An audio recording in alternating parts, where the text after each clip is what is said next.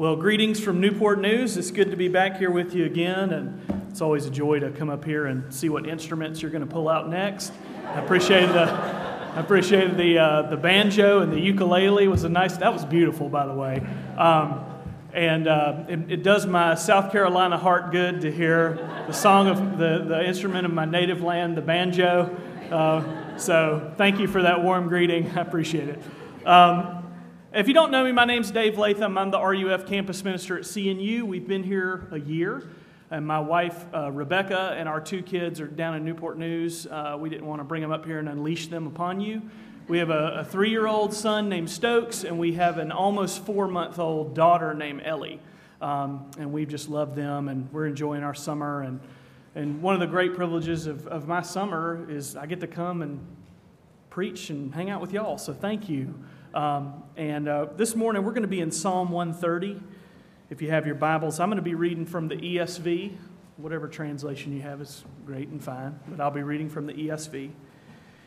And I think it's, it's been great as we've progressed along. If you haven't noticed as the service has progressed, Psalm 130 has basically kind of just been at the heart. We sung it, that song from the depths of woe. That's basically Psalm 130 set to music uh, for kind of the opening call to worship part, we read responsively Psalm 130. A lot of what we've been doing uh, this morning revolves around this psalm purposefully. Um, and I hope, I hope uh, you're encouraged by this psalm. I really believe that the Lord has a word for us this morning. I've had a great time preparing this sermon and can't wait to just unpack it with you. Uh, let's give attention to the reading of God's word from Psalm 130. We're going to read all eight verses. And let us be reminded this morning this is not just some old historic book or some good moral words that we should live by. This is the very Word of God. And we'd be very wise if we listened to it this morning. Let's give attention to the reading of God's Word. Out of the depths I cry to you, O Lord. O Lord, hear my voice. Let your ears be attentive to the voice of my pleas for mercy. If you, O Lord, should mark iniquities, O Lord, who could stand? But with you there is forgiveness, that you may be feared. I wait for the Lord, my soul waits, and in his word I hope. My soul waits for the Lord, more than the watchman for the morning, more than the watchman for the morning. O Israel, hope in the Lord, for with the Lord there is steadfast love, and with him is plentiful redemption and he will redeem Israel from all his iniquities. The grass withers and the flower fades, but the word of our Lord does stand forever. Let's pray together. Our Lord and our God, we are so thankful that you draw near to needy sinners and that you do not turn a deaf ear to us, but that you have stooped low in Christ to meet us and to redeem us. We thank you for the Psalms. We thank you, Lord, that this book that we hold in our hands, we can find ourselves in it because our emotions are there and we feel the cries of the psalmist. And Lord, we also take great comfort in the fact that you meet us in the midst of our anguish and sorrow and you remind us of the hope that we have in Jesus. Remove distractions from our hearts this morning that we may come face to face with you and that our lives may be changed, not by anything that I've said, but simply by the work of your Spirit. And we ask these things humbly in Jesus' name. Amen. Well, in 2004, my wife and I, we were living at Camp Greystone in Tuxedo, North Carolina. That's where we met. That's where we got married. That's where we lived for a long time. Camp was kind of the nucleus of, of us. Um, and in 2004, Hurricane Ivan swept through the southeast. You may, have, you may remember Ivan coming through. And while we were living at the camp, we lived on the camp property, and we had this small little house that was surrounded by these huge hemlock trees. They were 50 feet, maybe taller. I mean, trunks this big. I mean, they were huge trees. And what happened is the hurricane hit and kind of swept up through the coast, and us living in the mountains got just a ton of rain and wind. The most intense rain hit during the night. There were 50 to 60 mile per hour kind of sustained winds throughout the night with 80 mile per hour gusts. Six to eight inches of rain fell over overnight, and in the upper elevations up towards Asheville, there was close to 10 to 12 inches overnight in just a few hours. It was an unbelievable amount of rain. And my wife, who used to be a geologist, worked for uh, worked up in Asheville, and there was this huge landslide that happened up in Asheville because of the intense amount of rain that came through. It was a brutal storm to hit up in the mountains. I mean, needless to say, we did not sleep a wink. All we could hear was the howling wind and the rain, and we hoped that one of those hemlock trees wouldn't come crashing through our house. I mean, that's, we, we could not sleep at all. Morning could not arrive soon enough. We just waited and waited, hearing the rain pounding up against the window. When is the sun going to rise? Please, Lord, don't send one of these hemlock trees through our house. Maybe you've had a similar experience. Maybe you've been on a camping trip where a storm has hit during the night and you you remember that it's really just you and a small piece of nylon that separates you from the outside world. Maybe you've been here when a hurricane has hit or, or a, uh, a brutal storm comes through and you see the trees in your backyard swaying. Maybe you've had one of those long nights where you just waited for the morning to come. You had an anxious, long night that left you longing for the dawn. There's a TV show that I love. It's the reason I have a DVR. It's called Deadliest Catch. Maybe you've heard of it. It's the Discovery Channel. I love that show. It's Alaskan crab fishing. These guys are absolutely insane. It is the deadliest job in the world. And these guys are up fishing up near Russia and Alaska for these, for these Alaskan crab. And it's unbelievable. And I remember one show a few weeks ago, the fleet was fishing and a massive storm hit, and there were literally 40 to 50 foot swells that these boats were going through, down into the valley, up through the wave, cresting. I mean, these huge boats, just like this, all night. It was unbelievable. There's one captain, Sig Hansen of the ship Northwestern, and he said, if we can just make it until morning, we'll be okay. And for him to say that was pretty, pretty big deal. If you're familiar with the show, Sig Hansen, the guy is carved out of wood. Nothing gets to this guy. And even he was freaked out by the storm and said, if we can just make it till tomorrow, we'll be okay because the storm's going to pass and I can see what's coming at us because right now I can't. And all I can do is stay up all night. He had to stay up all night and jog the boat over these huge waves that he could barely see just to keep the boat upright. It was unbelievable. The dawn brought relief and hope that the storm was passing. Well, as we look at Psalm 130 this morning, Psalms 120 through 135 all start with a unique title, a psalm of a, a song of ascents. Maybe you see that in your in your translation. And this is an original inspired Hebrew text. This is in the Hebrew. This is actually a part of the psalm. It's the title of it, a song of ascents. And pilgrims, some people, scholars kind of debate what their actual usage was, but some things that they do kind of commonly agree on in the sense that pilgrims used to sing these songs together on their pilgrimages to Jerusalem several times a year basically moving from the, from the valley below up through the Temple Mount, up the stairs of the temple themselves. They were songs that they sang as they ascended up towards Jerusalem. This may have been an early hymn book used for the seven major feast days in Israel. And while Psalm 130 is a psalm of ascent, Actually, within, it, within its lines, it's only eight verses long. Within its lines, it has an ascent in and of itself, which is pretty interesting. It basically moves from spiritual shame and guilt to assurance and redemption in eight verses. It, in and of itself, ascends as it goes along. There was a 16th century Spanish priest named John of the Cross who wrote a poem called The Dark Night of the Soul. Maybe you know that phrase. That phrase has kind of moved into our vernacular, and we say, like, I'm having a dark night of the soul. It comes from this poem. And this poem describes a feeling of shame, like of spiritual loneliness and desolation. It's, it's a guilt and shame over sin. I'm having this dark, long night of the soul. Maybe we've had one of these, this, these anxious moments um, where we just are waiting for some relief to come, kind of like me huddling in the house, waiting for the dawn to come. And at some point in our Christian life, maybe even now, we'll all experience this feeling. I mean, we feel like sin has us by the throat and we're about to be capsized by a 40 or 50 foot wave. We're down in the valley, here comes the wave, it's going to be bad. When will we find some relief? When will the dawn come? I mean, what do we do when we experience a dark night of the soul?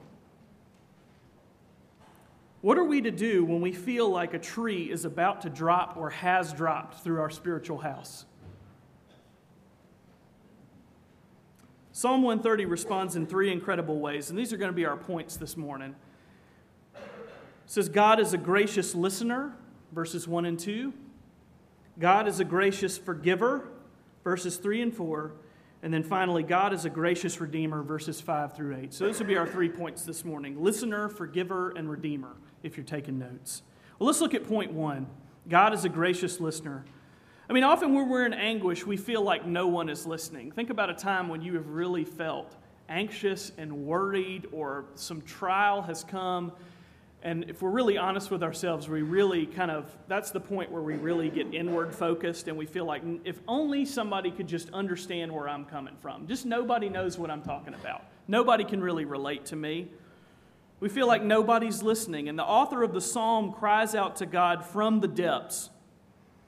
The Hebrew word that's used here implies water, kind of a water scene.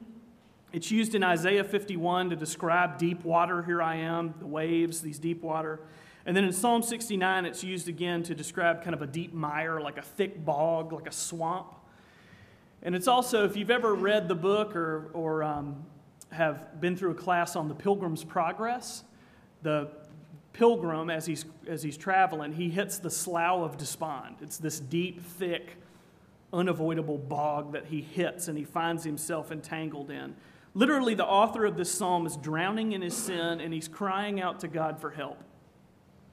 The raw urgency and honesty in this verse is so tangible because we've all had this experience. Out of the depths, I cry to you, O Lord.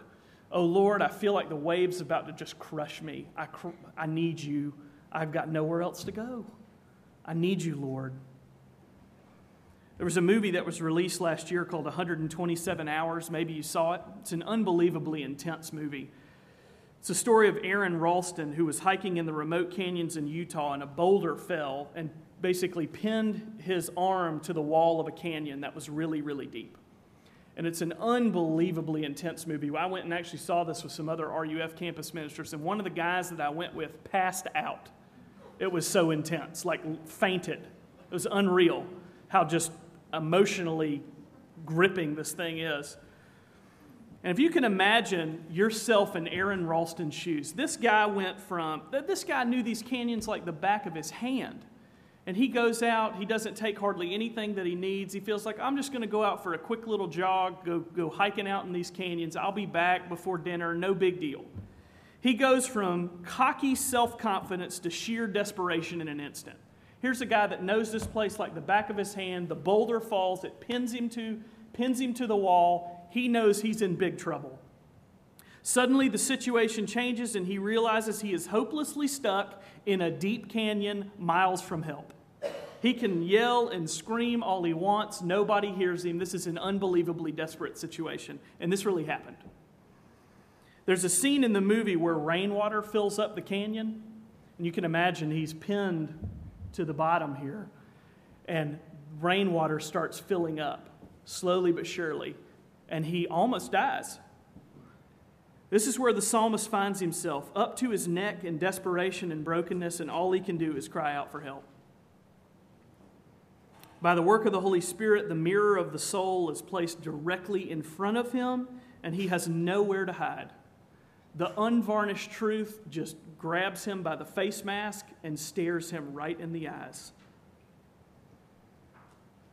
His response Verse 2 O Lord, hear my voice. Let your ears be attentive to the voice of my pleas for mercy. Lord, please hear me. The imperative voice is used here in the Hebrew, implying urgency. That's why there's an exclamation point there. Oh Lord, this is a desperate situation. I need you. Please be attentive to the sounds of my cries for mercy. I cannot help myself. I need you. This is bad. The cry for help gives us insight into our own hearts. Because when trouble strikes, we really feel like we're the only ones who are facing problems and that we're really entitled to an answer. But we have to remember that God hears the collective cries for mercy from every corner of creation. As I was thinking about this, I thought about a movie that, not a great movie, but a movie that was released. It's called Bruce Almighty. It had Jim Carrey in it. Maybe you saw it. It wasn't exactly a cinematic masterpiece, but it had a great illustration. And what happens is Jim Carrey's character just is complaining to God all the time. Where are you? What's going on? Boy, you really messed that up. Why did you do it that way? And so, God, if you remember the, the, in the movie, Morgan Freeman plays the part of God, and he comes down and says, Oh, you think you could do it better? I'm going to give you, I'm going to give you all of my power for one day. Now you're Bruce Almighty. Well, what happens is Jim Carrey starts hearing a voice. Bruce starts hearing a voice in his head, and it's basically all people's prayers and cries out for, for help. And it gets so intense for him that he basically says, Okay, enough of this. I'm going to set up all of these in like a, an email system. So, poof, a computer appears, and then all of a sudden his inbox just fills up. And it's all of these people's prayer and te- prayers in text form. So he starts reading them and he starts responding back. And he gets, he gets through maybe 10 or 12, kind of writing a specific response, and he just says, You know what? This is getting old. He, he highlights them all, clicks reply all, and types yes, and hits send absolute chaos breaks out because everybody gets their prayers answered like this. There's no thought, there's no response. He says, Give them what they want, boom, and then chaos breaks out. And we laugh at that, but I think if we were honest with ourselves, we would really do the same thing. I mean, we're impatient with our own family and friends, much less what other people need. But thankfully, God does not respond like us. The psalmist cries out for help, and he finds that God is a gracious listener. One thing you can take great hope in this morning is that God is not dead. He's not out to lunch. He's not kicked back in the lazy boy, just oblivious to everything that's going on around him. God is actively moving and working. He hears our cries. He knows us. He is alive and working his sovereign plan for his good and for his glory. And that gives us great hope. I mean, this is amazing. God could have ignored us because we've sinned against him and are guilty. I mean, it could have been one of these things where, oh Lord, please hear me, please hear my pleas for mercy. And he says, no, no, you blew it. It's over. Ball game. Checkmate, it's over. I mean, we deserve to be left alone in the canyon, pinned to the wall with no one to hear us because of our sin. But God does hear us, and He does respond. And that gives us great hope and gives this psalmist hope as we move through these verses. Psalm 40, verse 1 I waited patiently for the Lord. He inclined to me and heard my cry. As I was reading various commentaries, I came across, I read Matthew Henry's, and he had a great little quote that I thought just really summed this up. He said, Jeremiah's out of the dungeon, Daniel's out of the den, and Jonah is out of the fish's belly. God hears and he knows and he works. He's not out to lunch, he's not dead. He hears us. God graciously listens to the cries of needy sinners. And as the psalmist continues to think about his plight here in the psalm, he finds that God is a gracious forgiver. Point two. Let's look at verse 3 again said, If you, O Lord, should mark iniquities, O Lord, who could stand? That is a scary verse. The psalmist continues to feel the weight of his sin. If, he says, If you should mark iniquities, the NIV, if you have that, if you kept a record of sins, is the way that, the way that it describes it, it translates it. It's the image of like a ledger or a grade book or a slate and there's a mark for every offense against God. Oh Lord, if you kept a record of sins, if you actually wrote them down and showed it to me, who could stand before you? Notice the psalmist is not crying out, not guilty, in the courtroom. He's not saying, I, it's not me. He's saying, if you, Lord, kept a record of sins, who could stand before you? He knows his ledger is full of marks. He knows that his grade book has straight F's. He is in deep, deep trouble when, when faced with the almighty, holy God of the universe. If you kept a record of sins, who could stand before you? He knows he's guilty and he knows he deserves wrath. Even the folks that have sung and read this psalm for centuries know that this is true about themselves. We are guilty and we stand condemned before an almighty God. We have a big sin problem and we can't fix it. Psalm 130 reminds us yet again of God's holiness and our utter depravity. Sin has us by the throat, we are condemned. And when faced with this prospect, even the most calloused heart echoes the cry of the psalmist Who could stand before you? However, we forget our own plight before an almighty God. Our hearts are calloused. We think we're pretty good people. And when we give ourselves a little pat on the back when we've been really patient with somebody and we really feel like, boy, I made some good strides today. Like I, I haven't yelled at my kid again, like my three year old is driving me crazy, and I showed him a little bit of grace. Boy, I'm so good. Or maybe that coworker who's just driving you insane, and you show them a little bit of mercy, and you're like, I'm doing pretty good today.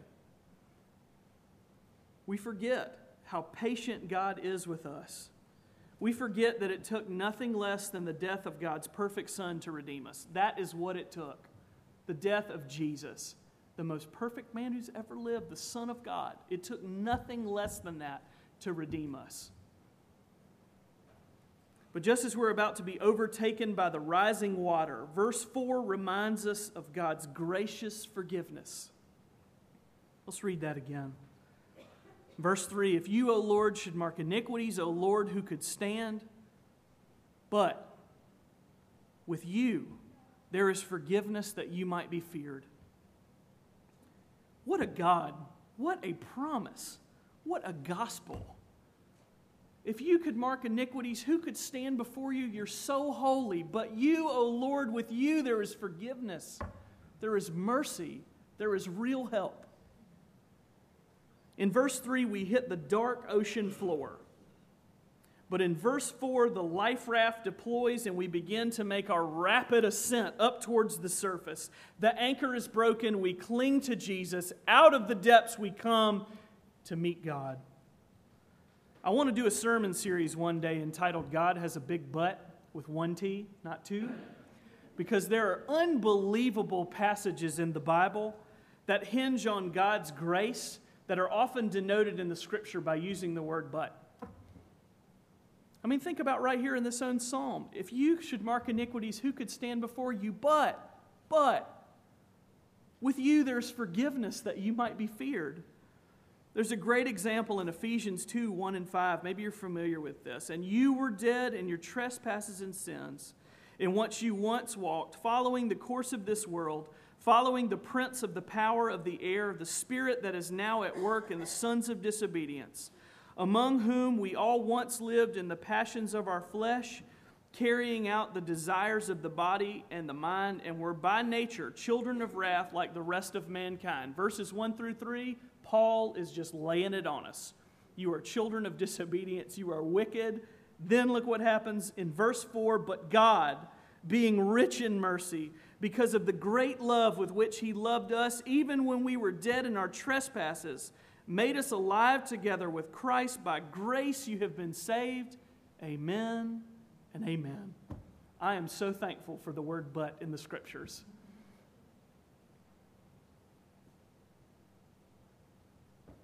This is why the gospel is such good news for us. If you're familiar, there's a band named the Avett Brothers, and they have this song called Shame. And basically, the chorus of the song repeats itself over and over again. And it says, Shame, boatloads of shame. Day after day, more of the same. Shame and guilt. That's us, that's our hearts. We feel it. We're shame filled, broken people, but we find undeserved grace and forgiveness with God. The psalmist in this passage owns his sin and he earnestly repents of it. He's not crying, not guilty. He said, I cannot stand before you. I'm guilty, but with you there's forgiveness. God responds by taking the mark covered slate of sin and breaking it at the foot of the cross. We've all got the, the grade book full of F's. We've all got the slate that is covered with so many marks against God. We could never, never, never atone for ourselves. And what does God do? Take the slates of a bunch of broken people and break them at the foot of the cross and puts all of that punishment on Jesus, not us. That is why the gospel is good news. That is why it changes our lives. However, the last phrase of verse 4 reminds us of the greater purpose of God. Notice it says, But with you there is forgiveness that you may be feared. This word implies reverence, honor, and esteem. And one thing I want us to notice this morning is that it doesn't read so that you might be taken for granted. With you, Lord, there is forgiveness that you might be feared, that you might be honored and esteemed and respected, not that you might be taken for granted. Dietrich Bonhoeffer has an amazing illustration in his book, um, The Cost of Discipleship, where he talks about cheap grace. And that a lot of times we take and we forget that it really took nothing less than the death of Jesus to atone and redeem us. And we wipe that away and it just becomes cheap grace. That God just waved his hand and it just happened. We forget that somebody had to die in our place. The result of this grace that we have been shown, this, the result of the price that it took to buy us back from the weight of sin leads us to worship. We gather together on Sunday morning as a bunch of redeemed people. Are we broken? Yes. Do we all have problems? Yes. Do we all have secret sins and things that we hide onto? Yes. But we're redeemed in Jesus. And that gives us hope. That's what brings us back here. We look around and we're sitting shoulder to shoulder with people who have the exact same problem that we have a capital S sin problem, but a capital S Savior. Some would argue that, well, this worship that comes about, God's just a vain, selfish egomaniac. But what would you rather worship? Yourselves? What do you possibly bring to the table? This reverent fear and honor is well placed upon the God who graciously saved you from the depths of sin by freely offering up his own son that you might be redeemed. I don't know about you. I don't think it's egomania. It's unbelievable grace and love. And if God gets all the credit for that, I'm okay with that. The life raft has deployed, the psalmist is thrust upward, and then the surface of the water breaks, and redemption is found in the psalm. Notice we're moving from shame and guilt to redemption in eight verses. We're ascending, as it were. The dark night of the soul is over as the psalmist is reminded. So we look at point three God is a gracious redeemer. He's a gracious listener, He's a gracious forgiver. Now, He's a gracious redeemer. There's a great hymn, My Jesus, I Love Thee. Maybe you know it. Says, My Jesus, I love Thee. I know Thou art mine. On thee all the follies of sin I resign. My gracious Redeemer, my Savior art thou. If ever I love thee, my Jesus tis now. Great hymn. Let's read verses 5 and 6 together.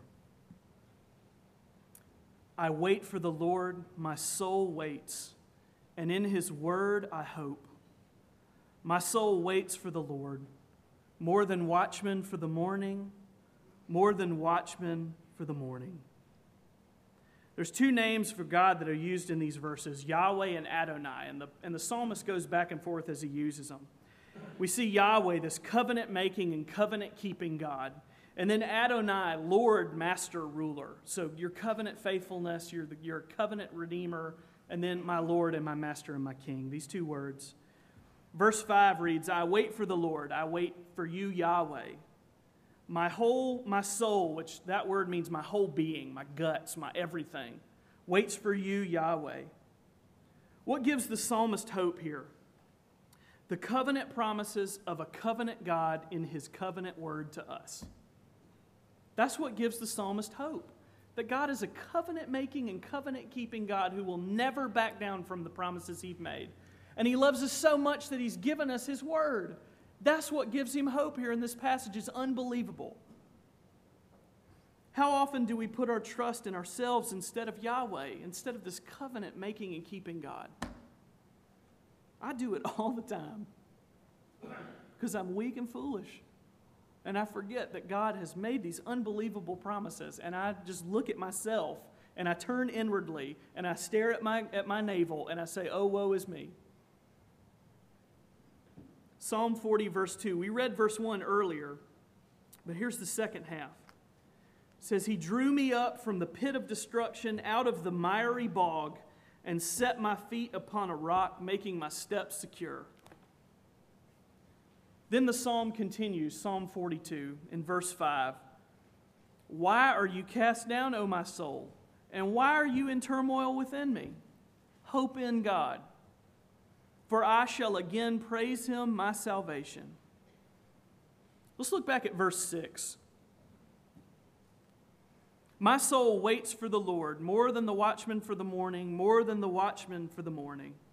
It says, My soul waits for the Lord. The, the word that's used there is Adonai, my ruler.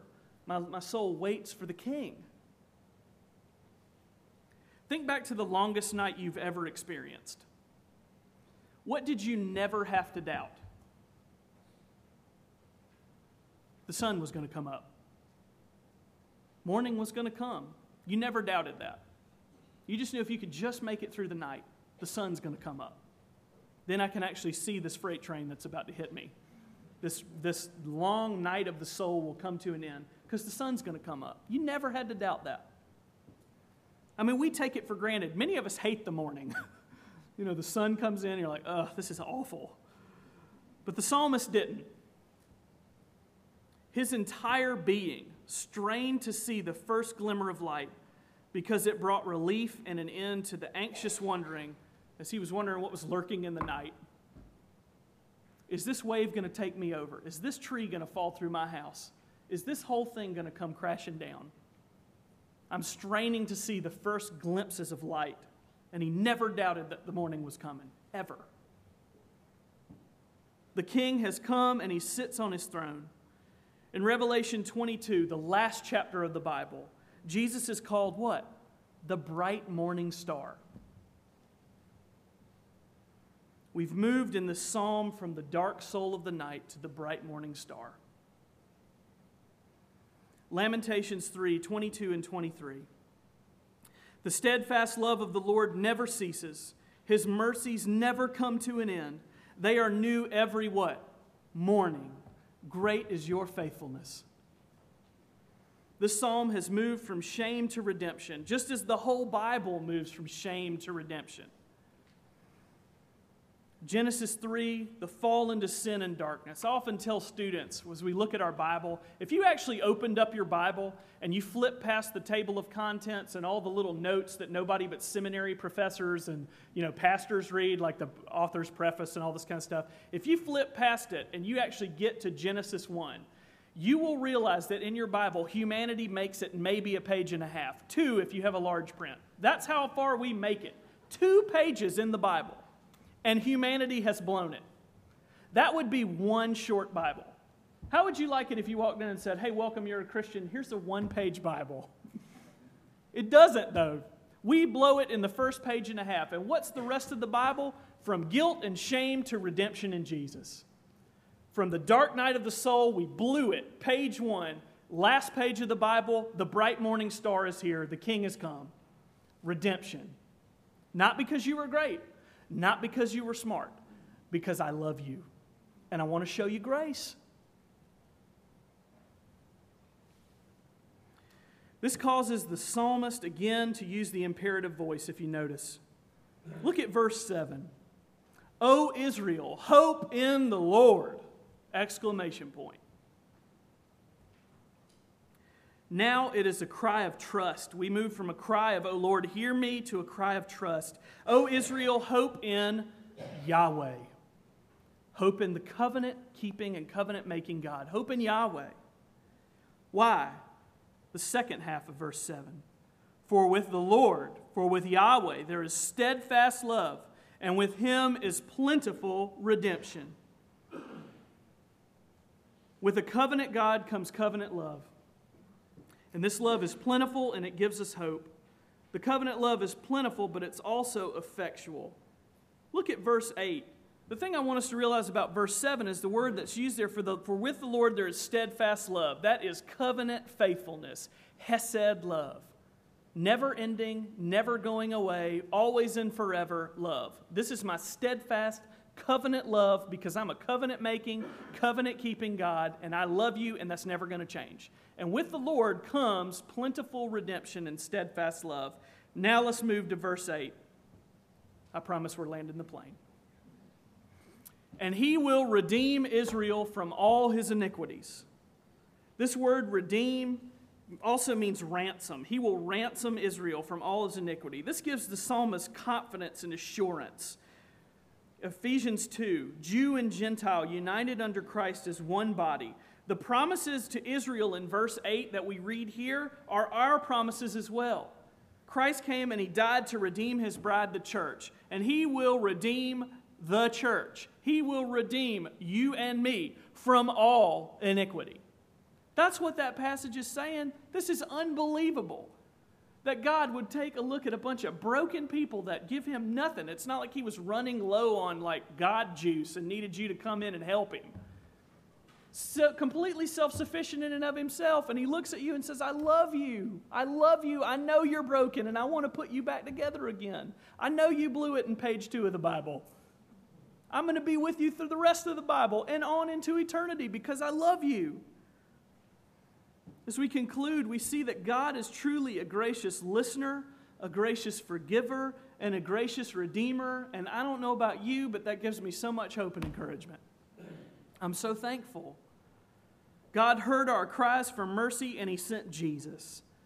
And because of Christ, we're forgiven and we can once again stand in His presence God sent Jesus to seek and reclaim lost sinners like us, and because of Him and Him alone, not because you're so smart and you've got it all together, but simply because of Jesus and by grace, we've been redeemed. Jesus has ransomed, He's purchased us back from the grave by enduring the agony of the cross. Think about when I was huddling in my house, just waiting for that hemlock tree to come through my living room. The tree didn't fall on us because it fell on him. He took the tree right on him that we deserved. Now the morning has come and we have hope. We move from the dark night of the soul to the bright morning star. Jesus endured the darkest night of the soul that you could ever imagine so that he could be our bright morning star. And that gives us great hope.